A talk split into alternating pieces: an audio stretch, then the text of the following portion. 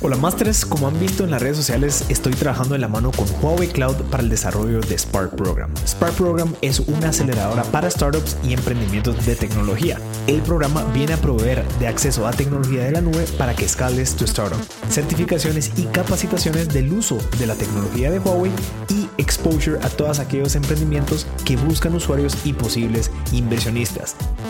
Te invito a que visites spark-program.com y ten listes para que te enteres de todas las actividades que estamos haciendo. Gracias a Spark Program por patrocinar esta nueva temporada en donde estamos buscando a todos aquellos emprendedores tech para que nos cuenten su experiencia y aquellos consejos para todos aquellos que quieren emprender en el mundo de tecnología. Comencemos. Hola a todos, bienvenidos a otro episodio más de M Podcast. Estamos celebrando un episodio más de la temporada de Tech Tuesdays por Huawei Spark. El día de hoy pues tenemos a un emprendedor de 24 años que creo que pues está revolucionando muchísimo el tema del marketplace y cómo nosotros hacemos algo que normalmente pues lo hacemos de una manera bien tradicional y de confianza, pues ellos encontraron una plataforma, bueno, desarrollaron una plataforma y una solución de cómo poderlo hacer mucho más escalable en Latinoamérica. Así que Oscar, Oliva, uno de los fundadores de Ya Voy, está aquí con nosotros. Oscar, bienvenido. De verdad, qué, qué, honor y qué gustazo pues platicar con vos y saber tanto que lo que has crecido con tus socios y todo lo que has venido haciendo. Así que más que bienvenido aquí en M Podcast. Gracias, Marcel, por, por tenerme en el show. Va a ser un gusto platicar aquí todo, eh, pues un poco el proceso de las ideas, cabal. Sí, y, mira, vos me, me estabas contando algo que me impresionó, de 24 años ya con una empresa que levantaron capital, ya tenés una en, piloto automático, es algo que muchos, pues, eh, la verdad es que quieren o estamos luchando para obtener. ¿Cuál crees que fue esos como que catalizadores que lograron que pudieras estar a los 24 años ya manejando una empresa, ya pues abarcando toda Latinoamérica? En un, en un servicio que no es tan fácil, Ya estás hablando de un marketplace en donde hay millones de personas conectadas, millones de proveedores, clientes, pasarelas de pago, marketing y demás. Entonces, ¿qué fue lo que creó esas bases para poder tener este éxito que tenés ahorita entre tus manos? Mira, yo te diría que es siempre tener voluntad de aprender, ¿verdad? Creo que eh, si en retrospectiva veo que me ha llevado al, eh, pues a construir lo que, lo que hemos construido junto con el equipo es todos los días dejar un espacio para aprender algo nuevo y siempre estar leyendo de gente que sabe qué está haciendo. Eh, para mí, de hecho, los podcasts han sido algo que me te, te, pone en el cerebro y en las conversaciones de gente con la que normalmente no podrías estar. Entonces, para mí hay eh, e-, ese periodo de commute antes, previo al home office, el periodo del commute era clave para un buen podcast, un buen audiolibro, eh, dejar ese espacio para aprender. Y el otro creo que la filosofía, vos creo que depende mucho de qué quieres hacer con tu vida. Yo eh, hace unos años, cuando todavía estaba en la U, dije, bueno, realmente qué quiero hacer con mi vida, ¿vos? o sea, la, la sociedad o en general el mundo te lleva a que, bueno, te vas al colegio, vas a la U, vas a la maestría y realmente es una vida más o menos en piloto automático. Entonces eh, me senté realmente a ver qué quería hacer con mi vida y me di cuenta que lo que me llenaba era hacer cosas para las que soy bueno, bravos, y hacer cosas que van a dejar el mundo un poquito mejor de lo que lo encontré. Entonces eh, ahí decidí que mi misión de vida era eh, mejorar la calidad de vida de las personas por medio de la tecnología. Y me puse la meta de llegar a un billón de personas a mejorar su calidad de vida eh, usando herramientas tecnológicas. Claro. Sí, vos sos un tecnólogo, ¿ah? ¿O cómo se llama esa palabra? ¿Tecnócrata o tecnólogo? ¿Cómo se dice? Me gusta la palabra tecnólogo a vos eh, porque realmente es pues amor y conocimiento de, de, la tecnología y tratar de pues ver históricamente la tecnología ha sido de las pocas cosas que ha ayudado al ser humano a mejorar su productividad a lo largo del tiempo. O sea, si lo ves desde un punto de vista eh, histórico y hay, hay, un muy buen libro de Ray Dalio que te dice que ajá, hay, hay tres cosas que mueven el, el mundo para adelante, los ciclos de deuda, y los aumentos de productividad por medio de la tecnología. Uno no es sostenible y el otro sí. Eh, entonces creo que si quieres mover este mundo para adelante y seguir eh, avanzando, eh, es enfocarte en la tecnología y ver cómo eso puede mejorar la vida de la gente. Claro, mira, ¿y crees que, que por el mindset que has tenido, por las conversaciones que buscas, por los libros que lees, por el contenido que, que consumís, es que se te han acercado o te has logrado acercar a los socios que vos tenés, porque digamos uno de tus socios pues es alguien me he conocido, estamos hablando de Vinci Bulka, que es alguien que conferencista, o sea, alguien que yo admiro bastante, me gusta cómo habla, me gusta lo que comparte, eh, y, que, que, 24 años ya tengas un socio de un nivel pues mucho más avanzado, creo que habla mucho de lo que ven hacia vos, ¿verdad? O sea, ven, ven en vos algo pues interesantísimo. Entonces, ¿Crees que eso fue uno de los de, lo que ocasionó, o sea, toda esta filosofía, este mindset de seguir aprendiendo y seguir aprendiendo, que logró acercarte y que destacaras, digamos, con esta gente para decir, mira, a ver, sí, quiero trabajar con vos, entrémosle y empecemos a desarrollar, desarrollar algo en conjunto? Yo creo que sí, definitivamente. O sea, uno tiene que ser eh, parte, digamos, de lo que creo que, que, que me voy ahí, es que uno tiene que ser bien eh, directo y, ser, eh, ser bien claro en qué es lo que uno está buscando. Eh, no ir tanto por las tangentes y todo el rollo, sino que es uno ser bien claro qué, qué, es lo que uno está buscando. Y el otro es, con Ben específicamente y con el resto de, de inversionistas, creo que hay una afinidad cultural. Por cultural me refiero a una suma de valores mm. que están muy alineados. Entonces, eh, obviamente esto creo que es una mezcla de lo que lees y la información que digerís todos los días. Y el otro muchas veces también es de cómo te creas, eh, qué círculo estás buscando rodearte y siempre tratar de ir mejorando esos inputs a tu mente, creo que te van a llevar al, nivel donde quieres estar. Pues.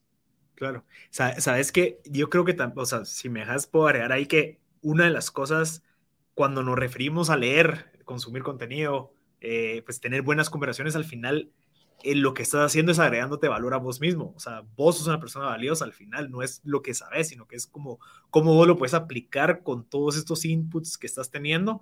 Vos haces una amalgama de, X, Y, Z y al final ah, entregas un valor y ese valor es el que se percibe y por eso es de que yo también soy alguien de que, bueno, si no estoy escuchando un podcast, estoy leyendo un audiolibro, si no estoy, eh, bueno, escuchando un audiolibro, si no estoy escuchando, estoy leyendo un libro, si no estoy leyendo un libro, estoy metiéndome a investigar a YouTube algunas cosas que al final son inputs interesantes que obviamente, como vos decías y mencionabas, tiene que ir alineado con esos valores.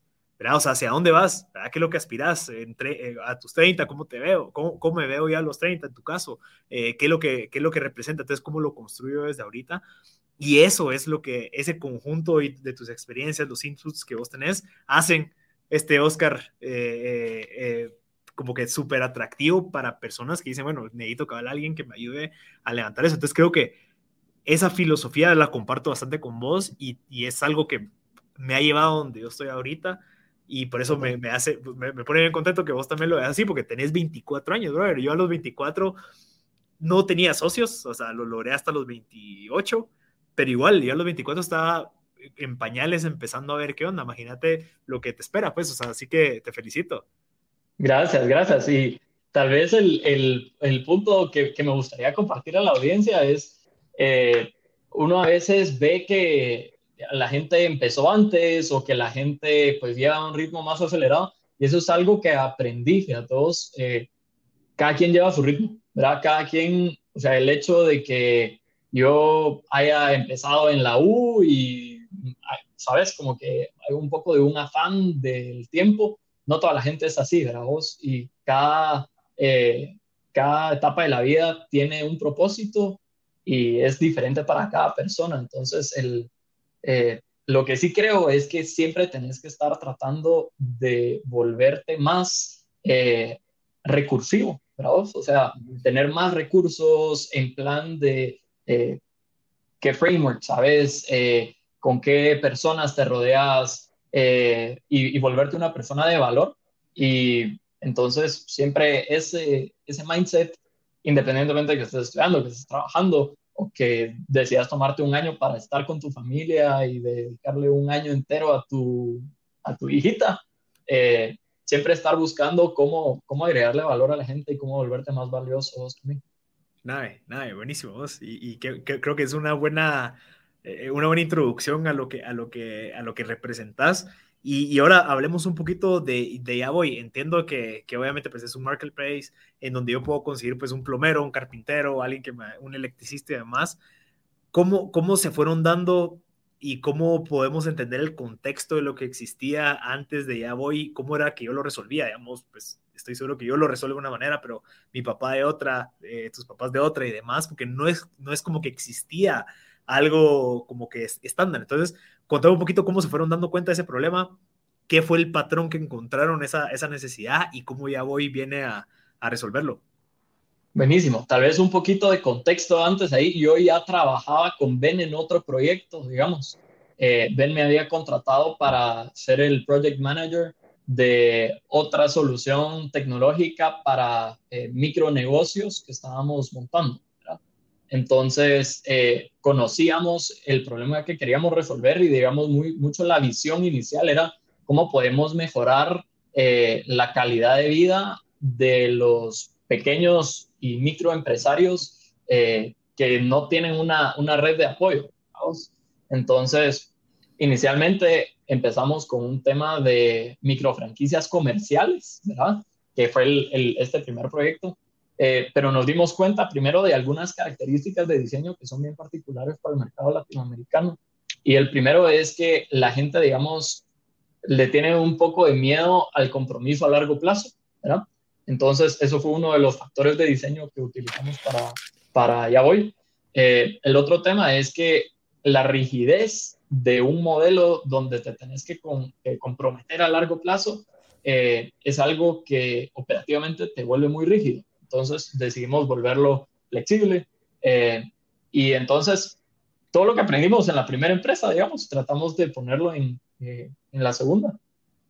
Y el problema realmente que estábamos tratando de resolver para los técnicos era que para ellos era bien difícil conseguir nuevos trabajos, principalmente porque tenían este gap de, primero, confianza con el cliente y el otro como conocimiento también de qué era lo nuevo que estaba sucediendo, las nuevas tendencias, no se habían anunciado, por ejemplo, en redes sociales, ¿verdad? Entonces, hay unos eh, canales de adquisición bien grandes eh, donde la gente ahora busca, ¿verdad? Los millennials y la generación Z, si queréis verlo así, digamos, los virus que están buscando cómo resolver el típico problema de su casa porque no, porque no encuentran cómo los papás están buscando nuevos canales cómo resolverlo. Entonces, ese era el problema que estábamos resolviendo del lado de los técnicos, eh, que necesitaban generar más servicios para poder vivir mejor, básicamente. Y del lado de los homeowners, eh, era un problema bien cerca de, de casa, ¿verdad? O sea, eh, uno lo vive y a veces no realiza que es un problema que mucha más gente tiene también. Pero cuando estás buscando quién te llegue a resolver un problema en tu casa, siempre digamos, eh, el comportamiento del usuario es el siguiente. Primero, pedir referidos, eh, a ver si tu mamá, tu primo, tu persona conocida en el grupo de WhatsApp tiene a alguien, ¿verdad? Eh, y solo le confías porque alguien te lo refirió, pero no sabes si la persona sabe hacer su trabajo, si es confiable, qué pasa si hay un chorro a vos. Entonces, realmente nos sentamos a resolver un problema que tenían dos diferentes partes, los proveedores de servicio y los dueños de hogares. Y nos dimos cuenta que había un elemento súper importante que era la confianza. ¿Cómo puedo hacer que esta persona que está contratando servicios, servicios confíe en el otro? Entonces, mucho del diseño alrededor de la plataforma eh, fue en el vetting y el screening inicial, en donde, digamos, todos los técnicos que ahora quieren pertenecer allá hoy tienen que, tener, tienen que tener antecedentes penales y policíacos limpios, ¿verdad? Eh, se hace un, un, vetting de que sepan hacer su trabajo. Eh, el tema de los reviews, que obviamente te ayuda a mantener una buena calidad. Y todos los servicios que se hacen por medio de hoy están asegurados, ¿verdad? Entonces, a la hora de que hay algún inconveniente, que seguramente existe, eh, pues hay un seguro para proteger al, homeowner. Entonces, es un poco tratar de conectar los puntos. Pero, o sea, existen estos problemas. Eh, ¿Cómo puedo crear una solución eh, que primero sea agradable para el cliente, para el experto y que sea escalable? Claro. Entonces, que, creo que hemos solucionado los primeros dos puntos, ¿verdad? Eh, que la solución sea buena para el técnico y para el cliente. Ahora el challenge es, bueno, ¿cómo escalamos esto y cómo lo llevamos a, a más países? Mira, y, solo una, antes de, meterme a lo que, lo que me acaban de comentar, estabas hablando que uno de los miedos que existe es el miedo al compromiso a largo plazo. ¿Eso era previo a Netflix, Disney Plus, HBO, eh, todas esas cosas de que, o Spotify, de que ya te cobran una membresía recurrente? Porque eso es algo que cabal lo hablé con, con José Cont en uno de estos episodios que me decía, mira, creemos de que la gente ya, que la gente tiene miedo a pagar y dar su tarjeta de crédito que te cobren de aquí a bastante tiempo, pero y te das cuenta que Netflix y todas estas plataformas ya están empezando a educar al mercado, digamos, a que se puede, por 5 dólares al menos, pues ya tengo este servicio y demás. ¿Crees que eso tiene relación con lo que, con lo que ustedes encontraron o es algo completamente distinto? Yo te diría que, o sea, tal vez el largo plazo no es el, no, no es el miedo, tener razón, es más la falta de flexibilidad, es tener el compromiso anual. ¿Cuántos de nosotros pagamos Netflix anualmente en lugar de pagar mes a mes? ¿Verdad? Okay. Eh, entonces es más de, bueno, me tengo que comprometer un año, dos años. Sí, lo que pasa con los gimnasios también. Exacto. Ajá, ok. Entonces más, más nuestro finding fue por ahí, ¿verdad? O sea, tenemos técnicos que llevan con nosotros más de dos años y ahí siguen, pero tienen la flexibilidad de que si mañana no pueden porque se les enfermó el hijo, no tienen que estar pagando un, un fee por pertenecer. Creo que únicamente dejan de ganar por pertenecer a la plataforma. Claro, mira, y contar un poquito del modelo, porque entiendo que tenés pues el huevo, la gallina, o sea, tenés los usuarios, que serían como que los consumidores, y pues otros clientes que son tus expertos, que también los, son claves. Entiendo que les pedís pues antecedentes penales y un montón de cosas que al final hacen esa barrera de entrada bien difícil, entonces, ¿cómo hiciste al momento de decir, mira, pero tenés que traer tus antecedentes penales y policíacos? O sea, como que le pones un poco compleja la entrada. ¿Cómo le garantizabas de que haciendo todo eso le ibas a dar trabajo? O sea, ¿y, cómo hacías para a la gente que se metiera en la plataforma encontrar a gente que les hiciera los servicios? ¿Cómo, cómo manejaste ese balance en donde era atractivo, pero también era valioso?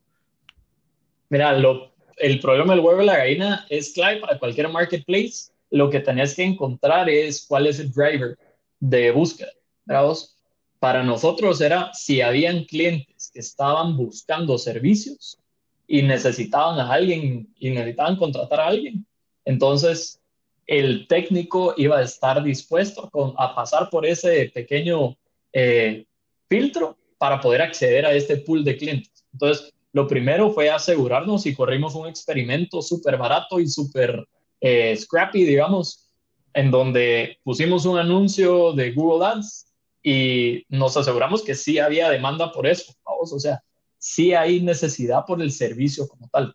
Entonces, eh, aseguramos que, no sé, comenzamos con tres, cuatro servicios diarios eh, que nos venían por esa vía y entonces incrementalmente fuimos primero aumentando el spend en adquirir estos clientes y como ya habían tres, cuatro, cinco, whatever clientes eh, diarios, entonces la gente ya estaba dispuesta a pasar por un poco de ese filtro para acceder a estos clientes. Entonces, eso fue un poquito como rompimos el huevo y la gallina. Eh, y eventualmente topas un canal, tenés que buscar otros canales. Entonces, digamos que eso siempre es el, el, eh, el dilema este de, nuevos canales de adquisición de cliente. Eh, y el otro, el modelo realmente cómo funciona es que nosotros cobramos un fee al técnico. No se lo cobramos al cliente, sino que nosotros, es como si fuera una comisión de venta que le cobramos al técnico y varía por categoría, o sea, desde 7% para servicios un poco más grandes hasta 25% por cosas que son más pequeñas eh, y típicamente son on demand. Entonces, hacemos un poco de eh, filtro por categoría para el pricing también. Mira, y, y ese, esos experimentos, porque creo que, que, ahí es en donde creo que es algo bien interesante y creo que muchos pecamos de no hacer ese tipo de experimentos y nos vamos con el dedo y decir, bueno, va a probar y, te vas. ¿Cuál es el mindset o qué recomendás para evaluar o al menos como que proponer ese tipo de experimentos como para poder validar alguna idea? ¿Cuál, es el approach a, validar, eh, como lo hicieron en este caso? O sea, ¿tenés alguna metodología o cómo lo, lo abordan?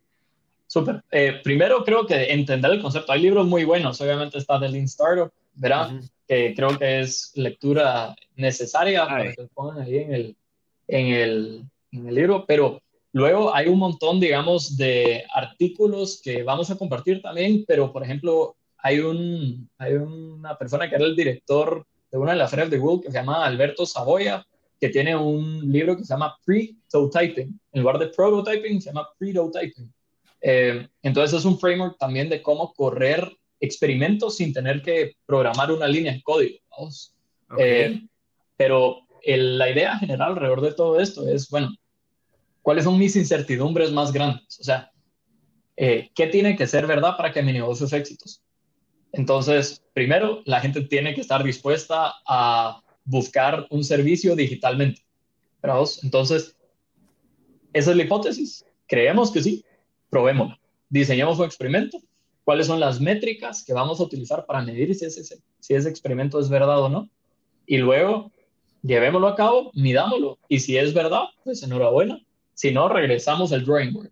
Y entonces nosotros lo que hacíamos es partir eh, las incertidumbres que tenemos en cada etapa de la cadena de valor. Entonces teníamos eh, a nivel de producción, ¿verdad?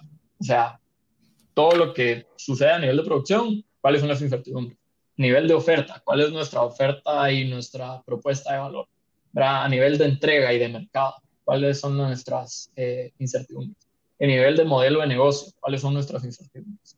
Entonces, vemos que teníamos un grid y ordenamos de, de más incierto a menos incierto y fuimos corriendo los experimentos en ese orden. Eh, más o menos sido unos 22 experimentos, diría yo, y seguimos corriendo experimentos. Eh, lo que cuesta un poco es, bueno, si son experimentos eh, aislados o si ya vas volviendo un producto como más eh, sólido y luego vas testeando diferentes cosas.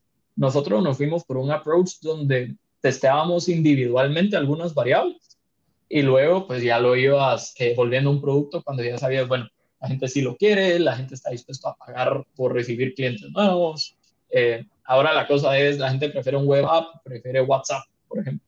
O la gente prefiere ver el, eh, la cara del técnico o prefiere que nosotros se lo asignemos. Ese tipo de cosas. Interesante. Sí, y, y vos puedes decir que ahorita lo que ya tenés en la website es un producto de experimentos y, obviamente es, es, lo más ad hoc a lo que está buscando ya sea el técnico y ya sea el consumidor. Mira, siempre estamos buscando, o sea, por ejemplo, ahorita tenemos algunos problemas que yo creo que es bueno hablar de los problemas que uno tiene como, eh, como producto. Por ejemplo, hay un tema específico que nos cuesta mucho que es que los técnicos llenen su, que los técnicos llenen su calendario o mantengan su calendario al día porque no, no siempre reciben servicios únicamente de hoy, sino que tienen sus clientes. Entonces, cuadrar agendas, por ejemplo con técnicos que no son tan techy, cuesta un montón, bravos. Entonces, estamos tratando de iterar y mejorar cómo hacer el matching entre el horario que necesita el cliente y el horario que está disponible el técnico. Eh, entonces, seguimos iterando. Yo creo que es un tema de nunca acabar. Qué interesante, ¿no? Y, y creo que ese es un excelente punto porque al final todos, eh, no, no, se ve mucho esa parte, ¿verdad? como que los desafíos actuales, ese es un desafío interesante porque hasta la gente que está escuchando este podcast te puede decir, mira, yo tengo este software que te puede ayudar a validar calendarios, digamos, o que es súper y, y súper amigable. ¿Cómo, ¿Cómo está resolviendo ese caso, de verdad? Porque creo que es algo interesante que estoy seguro que muchos de los técnicos, tal vez su, su celular no, no, no, se manejan por agenda, pues, sino que es, mire, yo llego en una hora y si llego en una hora y media, pues igual me espera porque me está esperando ahí, ¿me entendés? ¿Cómo, cómo los, no quisiera decir profesionalizas, porque si son profesionales únicamente no tienen tal vez el hábito o la experiencia de utilizar una agenda, pero cómo los metes en donde esto ya se puede volver un producto estandarizado que ya sabes cuándo empieza y cuándo termina. Es como los sistematizas a alguien que ha trabajado de una manera pues muy empírica eh, toda su vida. Total. Mira, el approach y la hipótesis nuevamente que tenemos es que si vos tenés a gente que está más engaged y su income, su ingreso depende más y más de ya hoy, y aumentas la cantidad de servicios que tiene diariamente, por ejemplo. Entonces, hace más sentido que mantenga su calendario al día. ¿Ya? Entonces, es un tema de mantener un balance entre no solo darle los servicios a los mismos, ¿verdad? Pero que tengan suficiente eh, skin in the game o suficiente interés para estar updateando su aplicación, ¿verdad? Y eso va a ser más efectivo que si es una persona que una vez cada semana le cae un servicio, ¿verdad vos? Entonces, tratar de, eso es una hipótesis, y luego hemos probado varias cosas, o sea, desde recordatorios vía automatizados vía WhatsApp hasta llenar una encuesta al inicio del día para ver su disponibilidad, pero eso cambia al, a la hora. ¿verdad? Claro. Y el otro es en el que estamos ahorita, que no creo que sea la mejor solución, pero seguimos probando cosas, es que la gente pueda decidir horarios estandarizados donde sí puede eh, atender servicios. Claro. Entonces, es a la inversa. Si tú no actualizas tu, tu aplicación, no puedes recibir servicio. Ya. Entonces tienen como el, la obligación, si quieren eh, recibir un booking, de actualizarlo. Claro, mira, y cómo, eh, qué buena, ahora se me estás haciendo otras preguntas, pero digamos, ¿cómo normalmente lo hace un carpintero, digamos, o alguien que llega a tu casa? O sea, eh, ellos cómo, poniéndote los zapatos de ellos, cómo manejan ellos todas sus, sus, tareas, digamos, o su to-do list del día. ¿Lo hacen anticipado? ¿Lo hacen, reaccionan? O, digamos, según las conversaciones que has tenido con ellos, ¿cómo es la realidad y cómo lo resuelven ellos?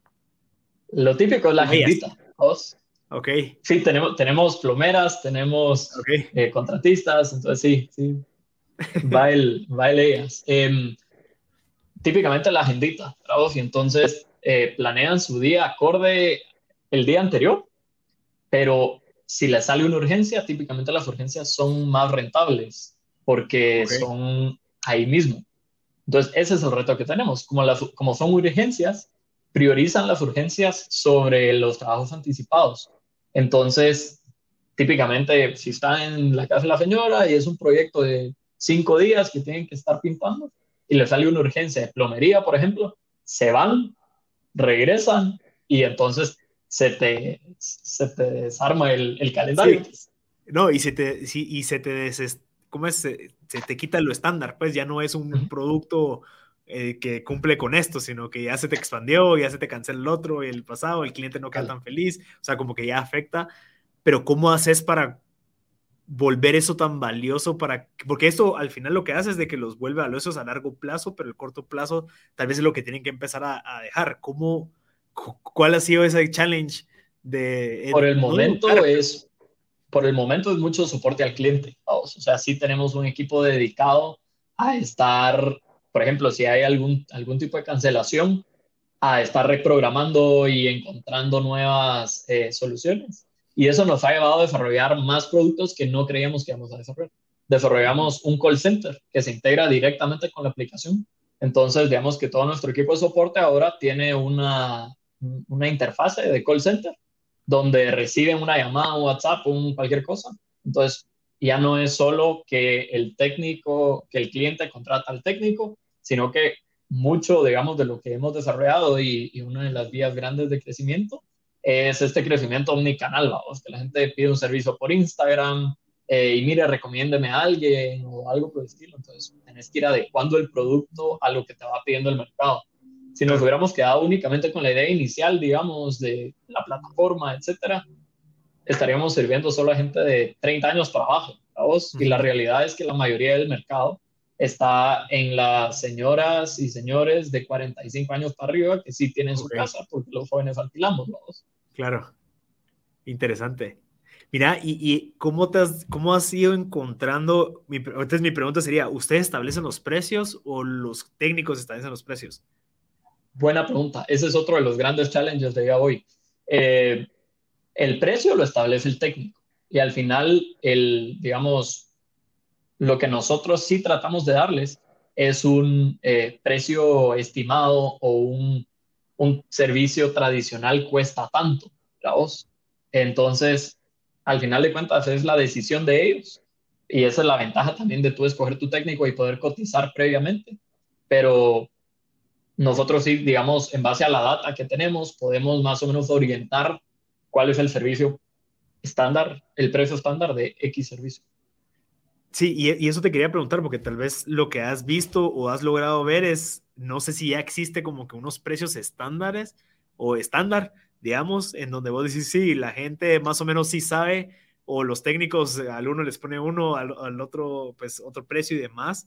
Eh, ¿Has encontrado esa como que no hay una correlación entre los precios de, bueno, quiero instalar un inodoro, pero este euro me está cobrando 800, aquella 300, aquel 480, o sea, ¿crees que eso pasa? Y, podemos entonces concluir de que los precios son, ah, ah, bueno, yo creo que esto me sale esto, porque no es como que están basados en, yo sé que para arreglar esto me va a salir en 100 quetzales, entonces le va a subir el 35%. ¿Cómo es la manera de abordar eh, para el establecimiento de precios en este tipo de servicios? Mira, para los técnicos típicamente tiene que ver con el hecho de llegar, o sea, el hecho de que tengas que llegar ya tiene un, un costo. Claro. Ya sea que tenés que eh, cambiar un foco o si tenés que hacer un tema un poquito más complicado.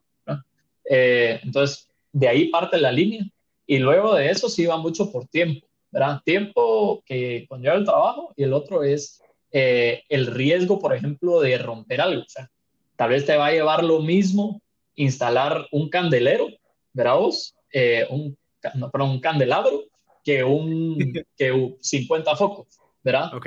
Entonces, pero si vos rompes el candelabro, es mucho más caro, digamos, que el riesgo que te lleva instalar el resto de focos. Entonces, hay un tema de, como de riesgo que uno no ve muchas veces, pero al final. Que tomar en cuenta. Pero es como subjetivo, o sea, eso para mí es, es subjetivo, 100%. Y digamos, eh, parte de lo de que puede hacer ya voy, creería yo, es empezar a estandarizar esa industria y decir, mira, cobra por hora, cobra por, no sé, como cuánto vale tu hora, va, eh, no sé, 100 quetzales, listo. ¿Cuánto tiempo te va a llevar resolver este inodoro? 5 horas, va, ya son 500 pesos. O sea, como, porque no sé si hay distintas maneras en donde ellos como que abordan un problema, digamos, en donde decir, ah, bueno, pero yo me acuerdo que mi papá cobraba 800 por ese foco, entonces yo voy a cobrar 800 cuando tal vez puedes cobrar 50 pero como tu, te recuerda que tu papá cobra 800, o sea, no hay una, como que una manera, no sé cómo ponerlo, como que cero unos, ¿me entendés? O sea, no es binario, sino que es bien subjetivo. Entonces, ¿cómo lo ves vos y qué oportunidades crees que existen en, esa, en esas metodologías? Mira, yo creo que la, primero, el pricing es un pain point súper fuerte para el cliente. Vos.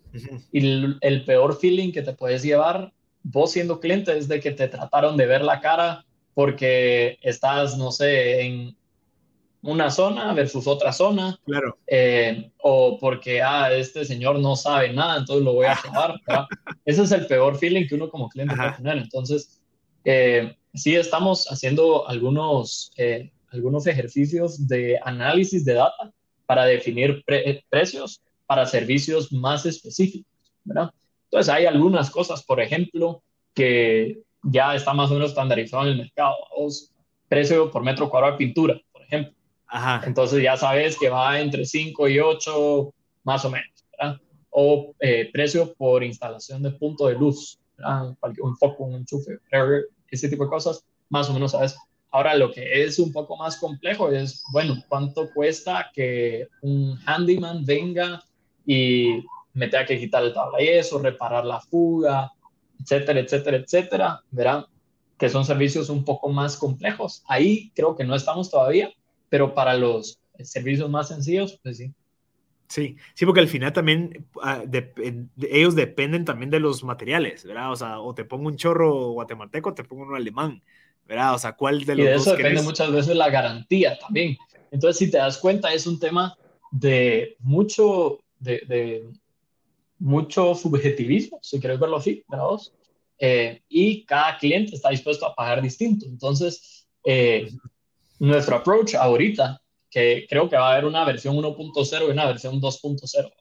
Primero, ahorita es hacer el matching correcto entre que la persona que tenga las habilidades correctas y la persona que tiene la necesidad y permitir un canal de diálogo por medio del chat, por medio de algo donde puedan ponerse de acuerdo previamente antes de llegar a, a un acuerdo. Pero eventualmente con todo el análisis de data y con, eh, ahí sí, entrenando un poco el, el, algoritmo de Machine Learning o algo, pues sí, ya puedes más o menos predecir cuánto te va a salir tal trabajo en tal momento. Pero para eso necesitas muchísima data. Sí, interesante, interesante. Entonces ahorita lo que hace ya voy por el momento es únicamente conectar. O sea, yo te conecto. Ya el cobro, ya el pago, ya todo eso ya se hace de una manera tal vez manual ahorita. Digamos que le damos las herramientas al técnico para que pueda, esa es nuestra filosofía, le damos las herramientas al técnico para que pueda ofrecer una buena experiencia de usuario. Entonces, digamos que cuando aceptas un servicio por medio del app, el app te va, eh, digamos, indicando cuando la persona ya aceptó el servicio, cuando va en camino, cuando ya llegó, la cotización que te hace, tenés que aceptar la cotización, que te envía un correo y te da la opción de pagar en tarjeta o en efectivo. Y nosotros más lo vemos como un servicio al técnico que en lugar de afiliarse a VisaNet y, o a cualquier otra empresa y tener que afiliarse, pagar, tener un POS, solo con tu afiliación allá hoy, tener la capacidad de cobrar con Visa, o sea, Visa cuotas, tarjeta de crédito, etcétera. Ah, y entonces es un servicio que le brindamos al técnico. Buenísimo, buenísimo. Mira, y el tema del modelo, vos dijiste, pues hay, hay ciertos porcentajes que ustedes se quedan. ¿Cómo, ¿Cómo llegaste a esos porcentajes? O sea, ¿cómo estableciste? Porque creo que es algo que no sé si todos se dan cuenta, pero requiere un montón de pensar, es, bueno, ¿cómo vamos a ganar dinero nosotros sin ser tampoco tan agresivos, pero tampoco que, que estemos perdiendo, porque obviamente el valor y la infraestructura y demás que ustedes tienen, eh, eh, pues vale, ¿verdad? Entonces, ¿cómo llegaste a ese 7% o a ese 25%? ¿Cómo dijeron a ah, este número en específico es el que este proveedor quiere estar dispuesto a dar de comisión, digamos? Mira, para validar el modelo, realmente comenzamos cobrando 35 quetzales flat por cualquier servicio que hacíamos match. ¿verdad? Así empezamos eh, y de ahí nos dimos cuenta que estamos dejando un montón de plata sobre la mesa porque habían servicios, no sé, impermeabilización, 15 mil pesos y nosotros quedándonos con 35. Ahí, así no hay negocio que, que levante, vamos. Claro. Entonces, de ahí nos fuimos a entender cada categoría que creamos eh, cuáles realmente eran los economics. Entonces, hay muchos donde juegan los materiales, por ejemplo, un, un, tema bien fuerte y donde tenés que contratar a más contratistas, por ejemplo, una remodelación, es imposible que cobres el eh, 25%, Claro. Sino que tenés que bajarte un poco más a puramente sobre el servicio que está prestando la persona en la plataforma, sin contar el resto de cosas. Entonces, te diría que hablando mucho con los clientes, eh, con los técnicos, ¿verdad? Eh, y entendiendo su willingness to pay. Eh, y no es una receta, digamos, perfecta, ¿verdad? Pero siempre el pricing es un tema complicado entre que sea simple y que sea efectivo, ¿verdad? Entonces, si complicas mucho el pricing y le agregas un montón de variables y eh, la gente no lo va a entender, no lo va a comprar. Y el otro es que me sirve a mí lo suficiente, aunque tal vez no sea la fórmula perfecta, pero que sí me permita operar bien y tener un profit. Claro, y validar. Exacto. Creo que es hablar y meterte bien a la industria, a entender cómo se ponen los precios, etc. Interesante. Sí, yo creo que esa es una de las cosas que tampoco se ven, vamos, que es, bueno, yo ya llegué a este producto, que es en donde estás ahorita, pero todo lo que te llevó es lo que no se ve, ¿verdad? Porque obviamente ahorita ya todos te conocen y qué bueno, qué Virgo, pero todo el trabajo previo a tener un producto ya en el mercado es algo que, que, que pasa en oscuras, ¿verdad? Porque es en donde estabas en tu compu viendo qué anda, llamando, hablando, probando, eh, pues eh, no, no, le funcionó, entonces hubo enojo, o sea, toda esa parte te llevó a tener esto y eso es algo que, vale mucho la pena mencionarlo. Y Cal, ¿cuánto tiempo te llevó desde que se juntaron con Ben y dijeron, eh, bueno, tenemos esta idea, empecemos a desarrollar, hasta que ya tenías la marca y ya estabas empezando como que a tener esos approaches con los técnicos y con los clientes? ¿Cuánto tiempo fue ese de, de desarrollo de producto? Mira, realmente creo, te, diría que hubo dos etapas. La primera fue, creemos que hay oportunidad aquí, hagamos un poco de análisis y tratemos de sacar un prototipo relativamente rápido, eso nos llevó tres semanas. Eh, y fuimos al mercado a ver si nos dábamos de cara o si sí había algo.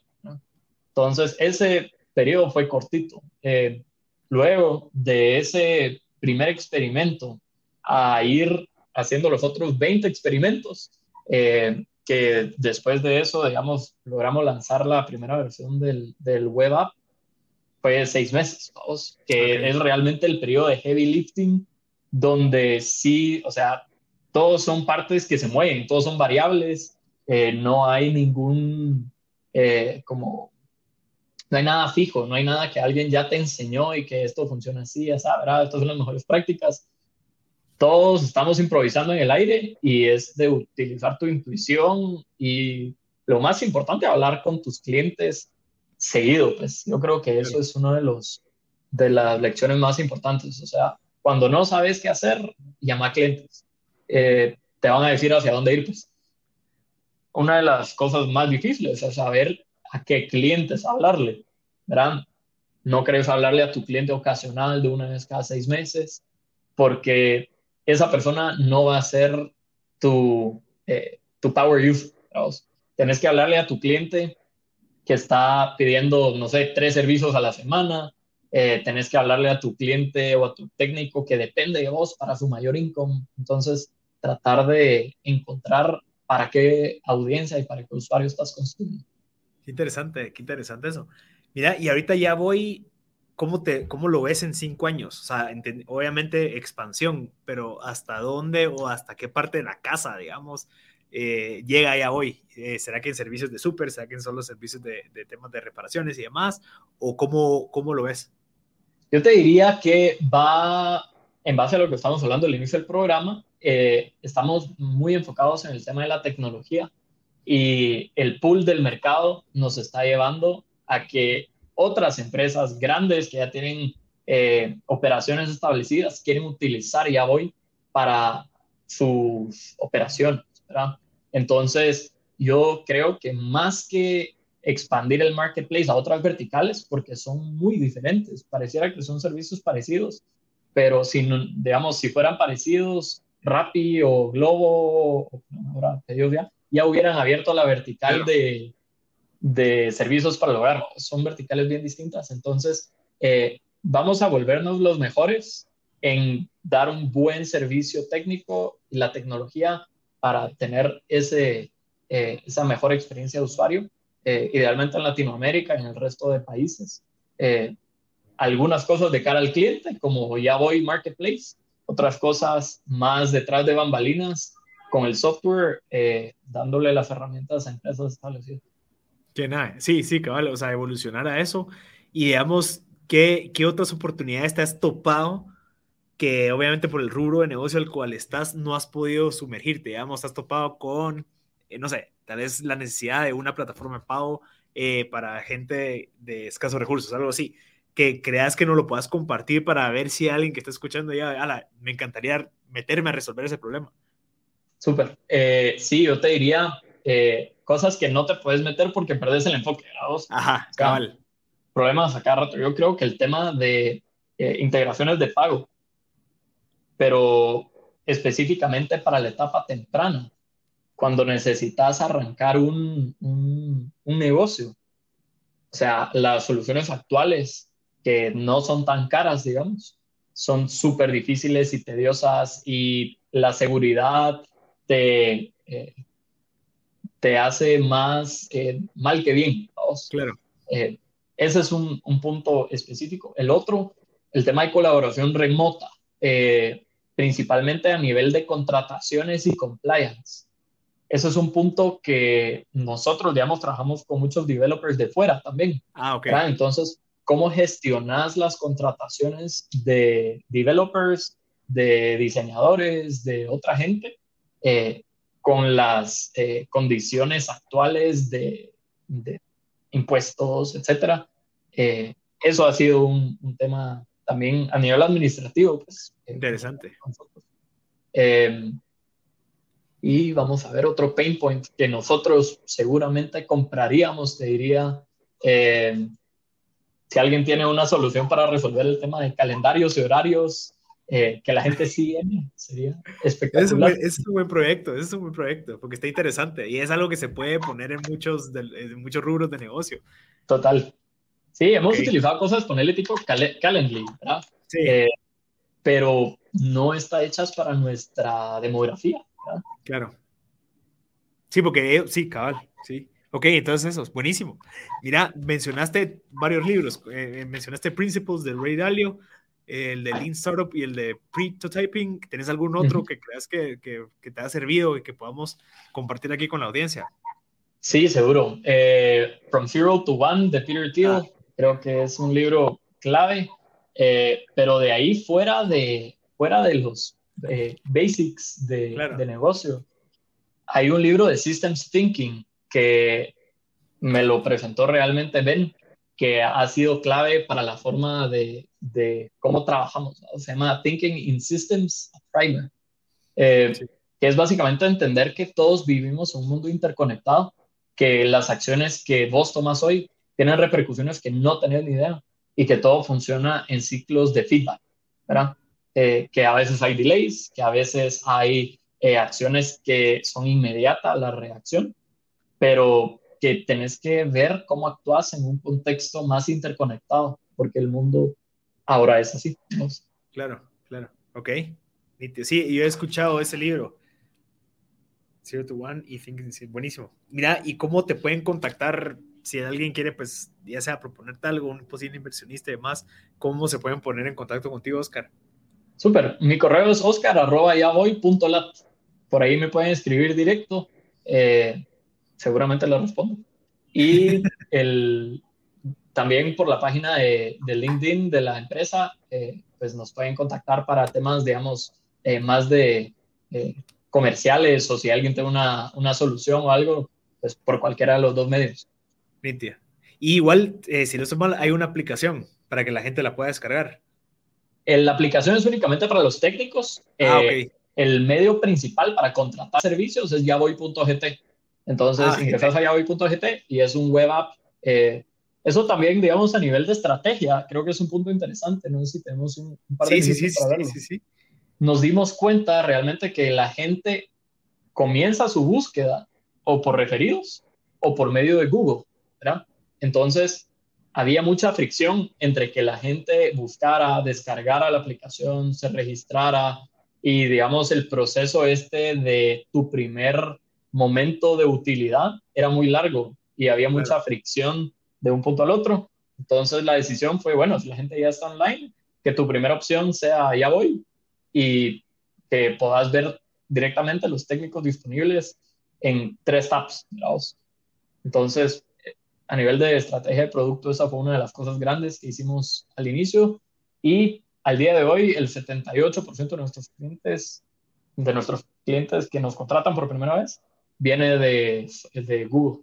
Ok, mira, y eso te quería preguntar, ¿cómo competís con la gente? Digamos, yo, te voy a ser sincero, yo no busco en Google para encontrar un carpintero, yo lo busco en Facebook, digamos, en, en este famoso Lord Multitask, o, sea, ya lo mismo, en o sea, de cierta manera suple lo mismo que ustedes están supliendo, en donde la confianza va, el referido de alguien de tu, como que, de tu comunidad que te diga, mira, este brother me hizo mi última sala ¿me entiendes? Entonces, hablarle. Entonces, y ahí ya, pues, obviamente existe esa confianza. ¿Cómo, cómo competís o cómo crees que te, se diferencian en este tipo de búsquedas en donde es, de cierta manera, es como que bien orgánico el yo irle a preguntar a alguien que tal vez comparto ciertas características para que me recomiende a alguien, ¿me entendés? Sí, yo creo que eso es uno de los, o sea, uno de los puntos más importantes de, de esto es no siempre vas a ser el líder en todos los canales de adquisición.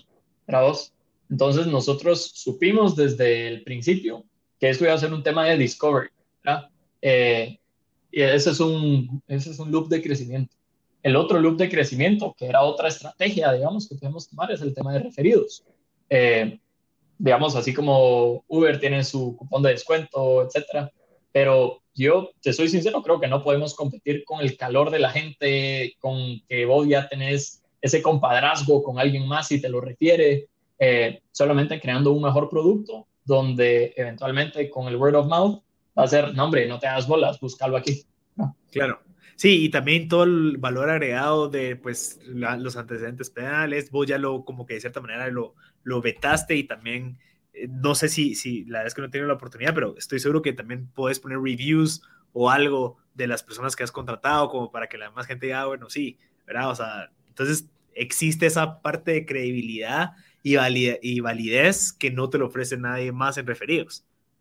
Así es, pero yo creo que el, ser humano, principalmente en nuestra economía latinoamericana, es mucho de qué hace mi comunidad. Entonces, creo que independientemente que es un proceso como bien objetivo de que la persona es confiable, si te lo recomienda tu tía, le vas a hablar al que te recomendó tu tía. Entonces, creo que esa es una de las, de las cosas que tenemos que ir eh, figuring out para crecer, es cómo podemos ser la opción que la gente recomienda. Claro. Así de sencillo. Interesante. Pues buenísimo, Oscar, de verdad te, te, felicito y la verdad es que fue una conversación súper, súper, súper amena. Eh, ya tenemos tu correo, ya sabemos dónde pueden empezar a, a pues, a contactarte y también empezar a, a consumir del servicio de avoy.gt. Nos recomendaste a los libros, hablamos de, de muchísimas cosas, Oscar. Eh, gracias y felicidades, de verdad, y espero que, que, esto pues ayude a que más gente pues se meta a hoy, que empiece a, a dar, a, pues, a como que profesionalizar y estandarizar estos servicios que creo que nunca se había hecho, así que felicidades. Y, y te Gracias. Gracias por tenernos en el show y cualquier cosa, quedamos a las órdenes. Ahí tienen el correo, los otros métodos de contacto. Mil gracias. Buena onda, Oscar. Y gracias a todos. Sí, gracias a todos los que se conectaron hasta el final. Yo soy Marcel Marscut y este fue otro episodio de Tech Tuesdays. Nos vemos en la próxima.